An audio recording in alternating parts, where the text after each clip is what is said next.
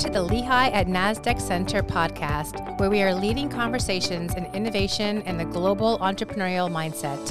In this podcast series, we are exploring the topic of women in technology and innovation, where we shine a spotlight on the remarkable women entrepreneurs, business, and technology leaders who are changing the world through industry and innovation. My name is Samantha Walravens, and I'm an adjunct professor at Lehigh University, as well as a journalist and an author with a passion for supporting and advancing women in their professional and personal lives. For those who don't know, the Lehigh at NASDAQ Center is a collaboration between Lehigh University and the NASDAQ Entrepreneurial Center in San Francisco. Our mission is to educate, connect, and inspire the next generation of global entrepreneurial leaders. We're going to look at some of the work being done to encourage more girls to study computer science and engineering and STEM fields and to pursue careers in technology and what more we need to do to change the ratio. With us to unpack some of the issues around this topic are three superstar women who I'm so honored to have here today who devoted a good part of their lives and careers to inspiring the next generation of women and girls in tech. We have Ali Diracles, who is the founder and CEO of VidCode, which is an online coding platform for teens and tweens that teaches the fundamentals of object oriented programming and JavaScript in a very visual, very fun, I must say. I've used it before with one of my daughters, and it's a very design oriented way. Ali is a 2016 graduate of the well known Y Combinator program and she has an undergraduate degree from NYU in photography and a master's from the Tisch School at NYU in interactive telecommunications. So thank you for being here with us today, Ali. Thanks for having me. We also have Donna Pawar, who is a partner at VeriTempo, a product management consulting firm here in the Bay Area. Donna is also managing director for the Silicon Valley chapter of Girls in Tech, a global nonprofit that educates and empowers women in technology and entrepreneurship. Donna holds a seat on the NASDAQ Entrepreneurial Center's Young Advisory Board and is a mentor for the Global Technovation Challenge. Thank you for being with us here today, Donna. Thank you for having me. I'm excited. And we also have Sona Delacia, who is a senior at UC Berkeley, where she is studying cognitive science, computer science, and human centered design. Sona is the founder of Reaching Out with Robotics, which exposes middle school students, many from underserved populations, to robotics engineering. Sona is also a 2017 National Award winner of the NCWIT Aspirations in Computing Award. So thank you, Sona, so much for being here. So I like to start with the good news, and there is a lot to celebrate when it comes to the state of women in technology today. The number of girls taking the AP computer science class has gone up over the past few years. In 2019, high school girls made up 28% of AP computer science exam takers, and that's up from 20% in 2010. And then efforts at top colleges like Stanford, Cal, and Lehigh to increase the number of women in tech, in CS, and engineering are paying off. So, Stanford last year, for example, 31% of computer science majors were women. That's up from 11% in 2010. So, significant increase.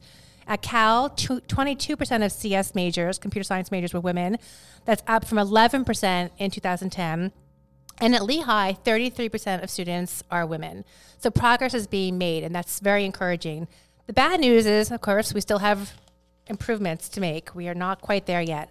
Um, overall, nationwide, just 18% of computer science degrees and 20% of engineering degrees go to women.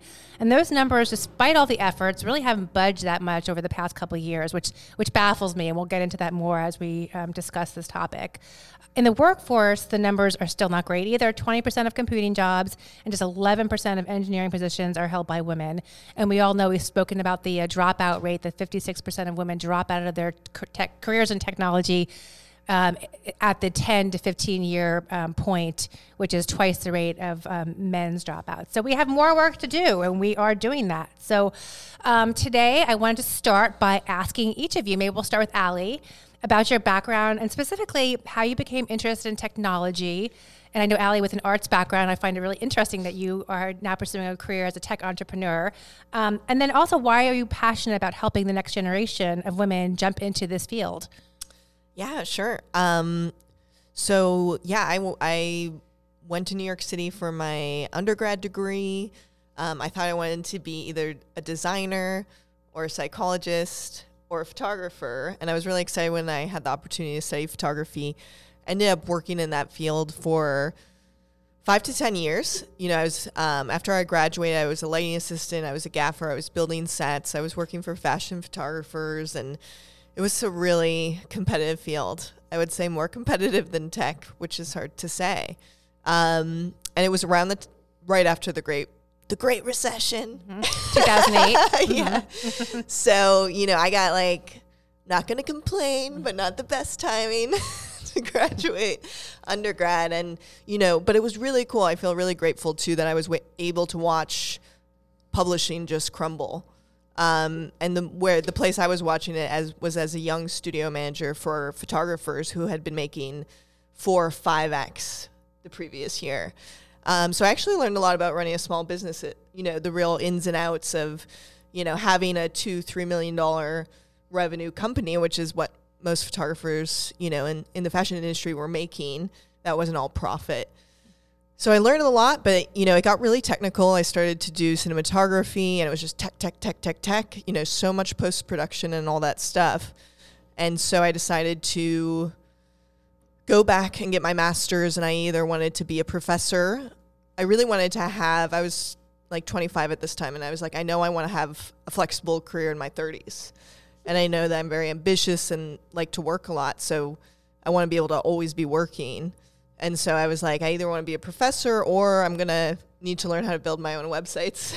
Because as a photographer, it was just clear that was getting more technical. So I didn't get into the like, uh, for an MFA program, I was like, I got to get into a top school to get the top jobs, very competitive. Um, I actually didn't get into my top MFA program. So my backup program was this design and technology program at NYU that's much like the MIT Media Lab. It's called the NYU Interactive Telecommunications Program. And I'm just so happy that that I didn't get in my top MFA schools because I kind of fell backwards into technology. I really found even that program at the MoMA. I was just like checking out art galleries and I saw shout out to human computer interaction, but I saw this whole art exhibit called Talk to Me and it was all about human computer interaction. So anyways, I found tech and you know, just continued to kind of the inspiration for VidCode and my work in, in this space was my second year's learning programming myself. I was just like bummed that no one told me as like an ambitious art student that this could be something that I would enjoy. I found it very creative, very collaborative. I just loved building kinetic sculptures and using like Kinect and different sensors to build. I was just building a lot of interactive installations. And so I was just like pretty diehard. You know, this was back in uh, 2013. So I was just like, I really want to make something in between Scratch and Codecademy that like really speaks to like Little Ali, which would be teenage girls. and yeah, that's what VidCode is. so. Great, thank you. Donna, will you share your experience and why you're so passionate about helping women and girls in tech? Yeah, so my story is a very typical proverbial Silicon Valley story. Sorry, not as fun, the journey. Um, so I call myself jokingly the PDD or Puff Daddy of um, tech. Um, the reason being, every company that I worked at from the very beginning um, has either been acquired or went public uh, and hence had to change their name. Um, so if you look at my resume or my LinkedIn profile, it always says worked at Kivera, formerly known as, or worked at you know BeVocal, formerly known as. It's like P, P Diddy Puff Daddy, right? Formerly known as now just Diddy or P. I don't know what he is. Um, so really been insanely lucky to have been part of um, companies that you know went on to really make a difference. Um, both in the community as well as economically. Um, and so today, I feel like it's my job to to give back. Um, and really, what got me into tech, uh, into into mentoring women in tech, was very early on in my career. Um, I was at I was I was uh, head of product management for a product. Um, in maps uh, technology and uh, we were at a conference in cannes called 3gsm now it's moved to barcelona and I'll never forget that day. I was at the booth, and somebody came up to me and said, uh, "I want to talk to the product manager who runs this this product." And I'm like, "That would be me." And he kept saying, "No, no, no, you don't understand. I need to talk to the owner of the product. I have some really important questions to ask of the product." And I kept saying, "That would be me." And he kept saying, "No, you don't understand. I don't need to talk to the booth babe. Get me the real guy." Oh dear. And that was a huge eye opener for me. I'm like, so, and, and then I did look around. Uh, there were booth babes. There were hired models or booth babes all around me, and there were not that many women um, representing their company at those booths. And again, this was a really long time ago. So um, that's when I had my aha moment, and Girls in Tech was an organization that was just being formed. And I'm like, you know what? I need to join something that can change the way women are perceived in the tech space. Um, that was my first sort of aha moment. The second one was uh, my first company that I talked about, Kivera. Both my husband and I worked at the same company, and he was head of, uh, he was engineering manager for platform, the back end, and I was the engineering manager for the front end. I, technically, we both had the exact same titles and roles, um, and he kept getting higher salaries and he kept getting bonuses that I never got. Uh, and the only reason I knew it because I was married to him. Otherwise, I wouldn't even know. Uh, and that's when I was like, what is going on? I mean, am I not performing, you know, well enough? Am I not doing uh, well in my job? But my performance reviews were all perfect A's. I got like literally 10 on 10 in my 360s. I really did very well everywhere.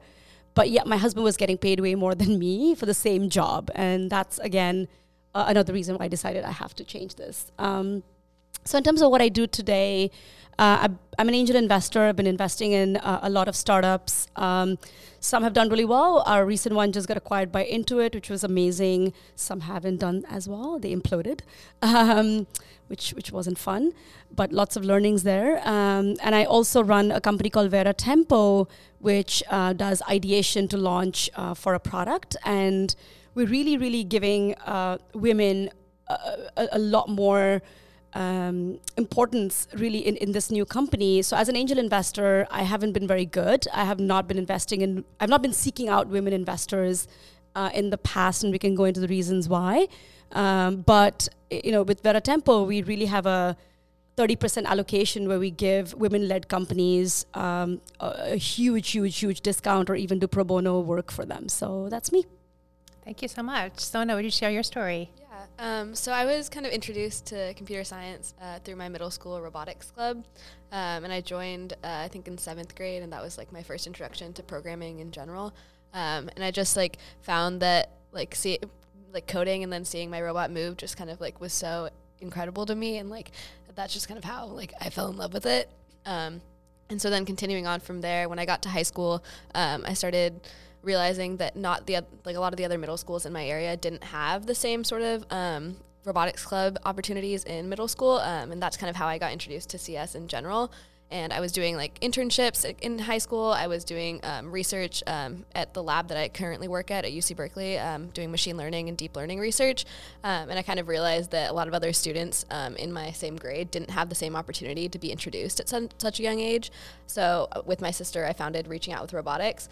Um, and we were an organization, or we're still around, but um, she's running it now. Um, but it's an organization that teaches middle school and elementary schoolers robotics um, through after school clubs at their schools or community programs at libraries. And we've started kind of expanding by hosting like work like specific workshops just for girls, specific workshops just for kids with disabilities. Um, so just trying to get people to get kids like exposed to this field at a young age. Yeah, and from then I've worked as a software engineering intern um, at Disney. Um, I'm currently my work is more focused in human like computer interaction. Um, so I'll be at Facebook this summer doing design work, um, and I'll be starting my master's in design next fall. Oh, great! Yeah, congratulations. Um, so Sona and Ali and Donna studies show that girls start losing interest in STEM in middle school, and I actually think it's before that, but the studies that studies I've read show really middle schools when their interest starts to to wane. Is this why you decided to focus on middle school girls in your programs or middle school children in your programs? Can you talk a little bit about that? How you capture their attention? I mean, I can, yeah. I mean, I think like when I started, I think um, middle school was just a really great, like, it was a great starting point because going to high school, then like I chose my classes based on that. Um, and I think it kind of impacted like what I was looking for to do in college. Um, so I think like it's a really great age just to like expose kids um, just because from there there's a lot of opportunities to like you know take different classes. And like i think if you get introduced to it a lot in college it's very hard to sort of jump into it. At least what i've seen in berkeley um, at least for berkeley like there's a really high gpa um, like to get into the major. And so, because it's just so competitive, there's just not enough resources to accommodate all the students who want to pursue a computer science major. Um, so they have sort of like a capped uh, GPA, and so it's really hard for people who just get in, like who start getting introduced to CS freshman year, um, to do well enough in the classes, just because there's so many kids who've been coding since for such a long time that like you just it's like a really you have to catch up a lot and it's really hard to do. Um, so i think like exposing people earlier and then getting them interested is like really important and i think middle school is like the perfect time for that. Yeah, that's I think a beautiful description, which I would echo. And I, I think for me it was more in like retrospect, like how did I miss the boat, but also just yeah, I knew the stats when we started VidCode in terms of the middle school to high school transition, and yeah, similarly, just having gone through a grad program where my grad program was artists and engineers being brought together to learn creativity and programming, and it was so empowering to be able to, you know, teach my engineering friends about you know about conceptual art or doing that type of thing and vice versa. And i was felt so grateful to have that opportunity and i think i just yeah viscerally knew that same as how you described like if you miss the boat in middle school and then high you know and then into yeah it's just it's it's kind of all downhill from there. And so when i started vidcode it was like to me it was like you know from a social impact side it was like every year there's 35 million kids that go through k through 12 you know every year you're missing like 9 million girls if you don't impact them at that time. Or maybe that's like 5 million or something but it's a lot. And so that's that's definitely something that was kind of the beating drum behind vidcode definitely in the early years I know when I did the VidCode program with my middle school daughter, what the girls really loved was the um, ability to uh, program a Snapchat filter in JavaScript. And seeing that result was so exciting for them, and it was fun. So that that's one thing about VidCode, and also um, Sona about reaching out with robotics is that they're creative ways and very hands-on ways to learn about engineering and technology again is that was that part of your process thinking like i want to, capture more girls attention we need to be more creative more hands-on more steam focused versus stem? Yeah i mean you know i love your story about senior robot move and for me because i had a pho- photography background that moment for me was uh, being able to um, use c++ to manipulate my video images. And so once I learned, it was actually a class called Emerging Processes in Video Art, and it was all about reprogramming videos, again, using like camera interaction, and it was all in C. So by the time I graduated, JavaScript was doing some of those things, and I was just like, yes. Um, though I still think we have a, a ways to go with VidCode in terms of there's so much you can do with camera science, imaging science, computer science, both on and off the computer. And then I also think everyone has a different button. You know, for someone it might be a kinetic sculpture, for someone it might be an image, for some people it might be a game. And so one of my like big passionate areas when I work with schools is you have to offer it all. Like don't just offer a maze game. Don't just offer cartoons. Don't just offer robotics. Offer the art and technology too. That's kind of mm-hmm. our mantra now. Mm-hmm. Yeah. Um, my next question is about how do we get how do we get more middle schools and high schools to incorporate i know that's been one of your focuses ali getting more um, schools to incorporate this sort of stem focus into their curriculum because not all kids are going to do it after school or during lunch. And i know the you know cs for all program has been marching forward trying to get all high schools to teach computer science. We're still not there yet but i'd like to hear from all three of you like what what do we need to do to get it to be built into the curriculum. Not all high schools offer c- computer science. Any thoughts on that, Donna? Um, so this is definitely firsthand for me. My uh, my kids are in sixth grade, um, and I'm on the PTA. I'm the VP of Revenue, so that's what I'm. Uh, you know, I know where the money goes. So really, I think it's a funding issue first. Um, you know, uh, we we definitely look at where should the money go, and there's always like so many demands on the on the finances. The state really or the district school district does not have any funds for any new programs, right? In fact, they're cutting down programs, not adding programs.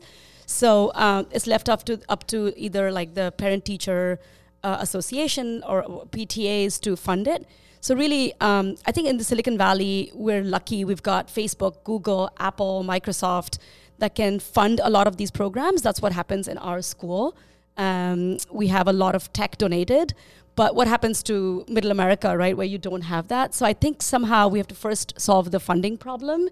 But also, more importantly, um, I think just if the students demand it, right, I think that's when it gets bubbled to the top. So if you make it fun, and I think Ali's talked to it quite a bit, and um, Sona referenced like seeing her robot come to life. I try to uh, get a bunch of girls to do robotics um, projects last year, and they were like, "Oh no, it's so hard." And then when I showed them like they could just do baby steps and do really fun things, they got the robot to fart. Trust me, it was not my proudest moment, but they were like, "Yeah, this is cool. We can do more." And then they started demanding that they do more robotics in class and you know once the students start demanding something people start taking notice versus us from the outside coming in and saying you need more robotics you need more cs i think we need to generate like real excitement with the students to bubble it to the to, to the higher levels Yeah, I mean, I think if it, bec- like, I agree. Like, I think if it becomes something that's like forced into the curriculum, um, that's not always the best way of like implementing it. I think it needs to be like come from like a real source of excitement from the students. Um, and I think at least like in the workshops that we, but they reaching out with robotics does, um, like a lot of the times like doing just like a one-off workshop at a library is a lot less intimidating for a student to sign up for than like you know an after-school club where they're like committed to going like once a week. Um, I think it's like a really great way of just like kind of you know a low impact trying to like just like try something out and like you know try it for an hour and see if you like it. Um, so I think sometimes like different forms of like education is good too and like having it be able to be accessible in different means. Yeah, I mean, I would just quickly echo what both of you have shared. Um, and it's hard to not, I have so many opinions about both. So I'll just say, yeah, I mean, from a funding perspective, I just get excited because I think districts are really trying, even though the funding's not there, they've got the incentive from the laws, they're gunning for it. And so, um, you know, it's just great that, you know, things are being implemented and year by year they're looking at the grades they're missing and they're planning for it. So I'm, I'm very optimistic. Great. So I'm working with um, the Regeneron Science Talent Search, which used to be called the Intel Science Talent Search, and I've heard from a few of the. Um, actually, this year, there are 24 out of the 40 finalists are women, high school girls. So I was so excited to hear that news. And they told me that one of the biggest um, pain points they have as high school girls is a lack of role models um, and not not really a sense of community around these incredible projects that they're they're building, especially other women helping them. So how do we how do we go about tackling that issue of like getting more female role models involved in girls' lives for eh, you know female role models in STEM in technology from a young age? Any thoughts on that? I mean, my quick thoughts would be I know something we discovered with VidCode is like the best thing is if it's um, another girl who's like one year, one grade level above. And so with VidCode, I've, I think we've seen them, like we're in um, the Queens Public Libraries. And every year they have a middle school after, pro- after school program. And then those high school students become the mentors for those middle school students. Definitely the best model I've seen in terms of ground up creating the role models that we need. And then it's always good to pull in the professional as well to kind of create that full story. Yeah, I can talk from a professional perspective. At work, um, my previous company, they instituted something called a, a sponsorship program or a mentorship program where everybody was encouraged to find a mentor or a sponsor within the company. And this was open to men and women. And it was fascinating that there were two men who took up the offer, and there were like 25 women who um, you know wanted to find a mentor and or a sponsor. And it was a really great program because um, it made them look for there were a lot of women at my company not necessarily all at the vp level um, but they were able to find the, the, the mentees were able to find uh, role models within the company which they did not know of before. So i think just forcing a program like this said oh yeah let me go look at who i want as my mentor as my sponsor and earlier, if you were intimidated as a mentee uh, or a fresh employee, employee, you would be like, I don't want to go talk to that director. But now that this program has been instituted, they're like, oh, yeah, cool. I'm going to go find uh, who inspires me or who could be my mentor in this company. And I think instituting programs like that automatically helps women at least find role models, even though it's not an obvious thing um, at the outset. Yeah, I mean, I don't think I've had any like female like uh, mentors, um, unfortunately. Um, but I've just like had a lot of like people help me in general. I've reached out to like one of my professors the in the lab that I work at at Berkeley. Um, he's like pretty much like since high school um, been my mentor um, getting me into research positions helping me figure out classes and like you know helping me like navigate at berkeley and like also career stuff um, so i think just like people are willing to help and i think reaching out is like the first step in that um, because that's what I found at least. Well, that was my next question. Great segue. Who who have been your role models and mentors throughout your school life, your career life today? I'll bounce off the professor thing because I have to admit um, that uh, I had one photography professor, Deborah Willis. Um, in New York City, she's an amazing African American artist. She's won the MacArthur Genius Prize she's just a relentless, just decade by decade, reinventing herself, always working, just, you know, very committed to, um, you know, the different things she works on. And I think we just connected and she always supported me. She always wrote that extra letter. You know, it almost makes me tear up because those people who are the busiest are sometimes the most generous. Um, yeah, my mentor was um, a CTO at one of my companies, and he was one of the most feared and respected men um, in the company. They were literally people would huddle outside his office saying, Shh, "Steve's working, you can't go in." And literally, there was this like aura around him. Nobody was allowed to talk to him, and I just I don't know what got into me one day. I just walked into his office and I'm like, we have to do more for women. You know, we have to like institute a program that gets more women into the company. And he was like, yeah, have a seat. And next thing I know, he has two daughters who were interested in tech, and he was having this struggle of you know he being a really uh, he was one of the early um, inventors of Android, so really kind of out there with tech. But his daughters were not interested. We bonded over how to get more women in tech from like the high school and up. And today he's one of my greatest, uh, biggest mentors. He's always there. Um, helped really change the dynamics at the company in general with with women um, uh, rising up to the top.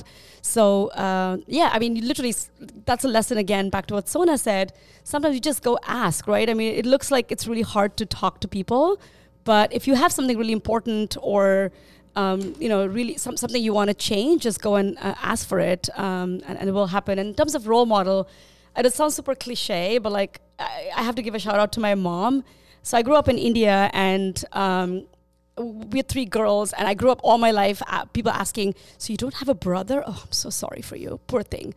And um, you know, my my mom just fought for uh, me to go to like an English um, school um, and not a local language school really like just let us follow our dreams. Let me go abroad when I was in 10th grade, which was unheard of in our community. So um, she really just pushed us to do, all three of us, my sisters and me, to always go out and do more in a society that really just questioned every time, like, why? You just got to get them married off. Like, why are you educating your daughters? So I do have to give a shout out. She's my true hero, and she did not even finish 10th grade. So that was pretty cool for me. Yeah, I mean, I think my mom too. My mom has her own startup, and so I think um, watching her like grow her business, and her startup is not even in the space that she was like kind of educated in. She comes from a very like large finance background. Um, now she has a kids uh, ed tech startup, um, and so I think just watching her and watching her kind of grow this company and seeing how that's been has been like super inspirational, um, and just seeing how she like doesn't even come from the say like the typical background and has been able to do that um, is just something that inspires me like all the time. I wanted to ask you all about, you know, the people talk about the pipeline and getting more women, girls into the tech pipeline. And yeah, I've heard companies, Atlassian the other day was at a tech, tech conference and their, um, one of their executives said, well, we just can't find the, the women engineers. We love to hire them. We can't find them. And I'm like, oh my gosh. I can give you a list of like a hundred. If you go to Grace Hopper, you can find like thousands. So just you're not looking hard enough. But um, there's the pipeline, and there's the retention, right? Keeping keeping girls and women interested. So I wanted to ask you about retention, and what is causing um, first of all, girls drop out of technology and computer science when they go from high school to college because 28% of AP exam takers are women. Then we get to college and only 18% of computer science majors are women. So there's a big drop off there. And then in the career world, we do have about 20% of or, uh, are women. So there's this, you know, drop off along each way. And then we see the numbers of women dropping out of the workforce. So, you know, is it what's causing this? Is it a toxic culture? Is it lack of other women around them in the community? And then how do we how do we fix this problem? the words that come to mind are free time. And why I'm saying that is because the biggest thing that comes to mind for me is a little bit of that catch up process. Like when you're hiring an engineer, you want someone who's coding all the time in their free time. Okay. And then you just have to work backwards to high school and to middle school. And then also in the workforce today, women in their 20s, women in their 30s, like there's a consistent free time factor that's different throughout each age group that is at the core of all these problems. First of all, I think we're changing that a lot in K 12 education today. We're seeing a lot more women who are coding in their free time, inspired by cool classes that are getting offered. So I think we're going to see a new swell. Um, but that has to continue after age 23, 24. You have to keep coding in your free time. You sometimes can't go out. you have to keep up because the top competitive engineers are coding all the time. That's just the reality. It doesn't seem very healthy from a work-life balance perspective. I mean, shouldn't do, I mean, shouldn't the big tech, tech companies want people who have different interests, who like to hike or play tennis or ride dirt bikes or whatever, like something other than? I mean, but what you're saying is valid. I think there there's such incredible talent, especially here in the Bay Area, that it's super competitive. Yeah, I think for me it's also for um, so uh, you know when I helped run this uh, Technovation Challenge program for uh, for high school girls it was fascinating for me um, that peer pressure played such a big role. So a lot of the girls in the first year of the program were um, brought in by their parents to be part of the program, and they didn't want to be there. And I kept asking them, "Why not? You get to work at Google, you know, all summer, and you get to program and write Android apps."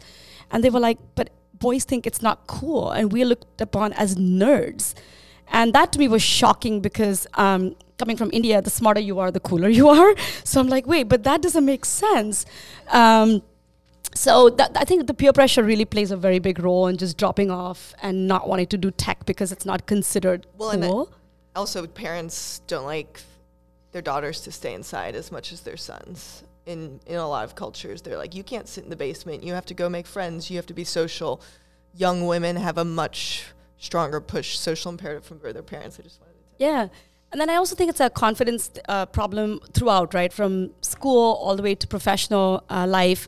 When you look at all the data and stats, and I help women negotiate all the time, it's just fascinating to me that women will always undersell themselves for the same job, right? Like they have the same qualification as a, as a man, and the man will be like, nailed it. And the woman will be like, oh, I don't know if I did well. I don't know if I'm going to get that job. And actually, they probably did way better than the guy, but he just exudes so much more confidence that um, you know they probably will end up getting the job. So I think co- confidence is really a big thing, and I wish somehow we started working on that a bit more. I mean, women have so much to offer.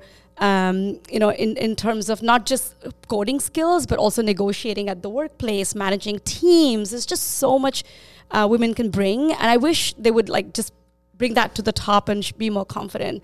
Um, and then lastly, I think there's enough talked about this with Sheryl Sandberg, like lean in. Um, but I really do feel that um, women, you know, by by default, this is kind of part of our culture where mansplaining is a true thing. I mean, there are so many times I've been sitting in meetings and I say something, I pre- present, uh, you know, a thought, and uh, literally my boss will say the exact same thing, and then the super boss will be like, "Yeah, what he said," and I'm like, "Dude, I just said the same thing." Mm. Uh, but it's not acknowledged just because maybe because of the way we say it. I'm not sure, but um, I really feel like women have to own it and say, like, don't don't just take it lying down. Just give it back and say, yeah, but that's exactly what I just said. Like, you know, I came up with that same idea. So I think it's time like women just own who they are and just rise up in the workplace, right? Like I really feel we just have to change it. And that's why I'm so excited to talk to students because I feel like you guys you can change this. I think like the older generation is already like it's so systemic, but like I think you know you guys can really change the way way women are represented in the workforce. So, yeah. Yeah, I mean, I think at Berkeley I've talked about this a bit with the GPA cap.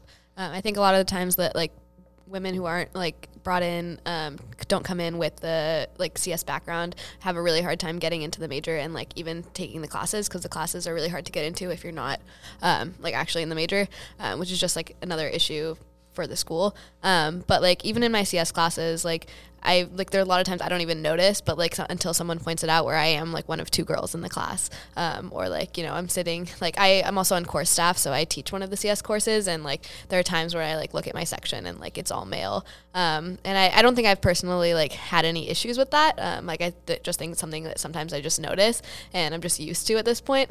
Um, but there are a lot of initiatives on campus to like kind of change that, which is really nice. Um, there's like CS Kickstart, which is like a program for freshmen like the week before they uh, start Berkeley. That's just like an intensive like boot camp for women, um, and it kind of like brings like a lot of like intended CS majors together and like gives them like a study group so they can like you know for the next year and a half while they're trying to get into this major like study together and go through the classes together, which is nice. Um, there's also other programs like FemTech um, that offer like you know like older. Um, upperclassmen um, women in cs will hold like tutoring sessions um, so they have like midterm review sessions or like weekly sessions um, so I think there's like a lot of support coming up, which is good. Um, and I think those type of initiatives are like really beneficial for um, incoming women wanting to pursue this. Yeah, and I love what Harvey Mudd College did with um, their freshmen. They they created two tracks: the the gold track and the black track. So if you've had prior CS experience in high school, you go into the black track. I think it's the black track. And if you haven't, then you go into the gold track and um, they've actually been able to increase the number of women graduating with CS degrees by like 120%. So they have like, I think it's almost half of their computer science uh, degrees are handed out to women at Harvey Mudd College because of this program and other things. They also have pass no credit in the first first semester, so you have you can t- have a taste of computer science in the difficult classes without having to worry about getting an A or a B in the class. So, I mean, there are definitely ways of doing it. I know Cal had the uh, change the name of their intro class from whatever the technical term was to the the beauty and joy of computing, and got a lot more women involved that way. So thank you so much for for joining us, Ali, Donna, and Sona. It's been a great conversation.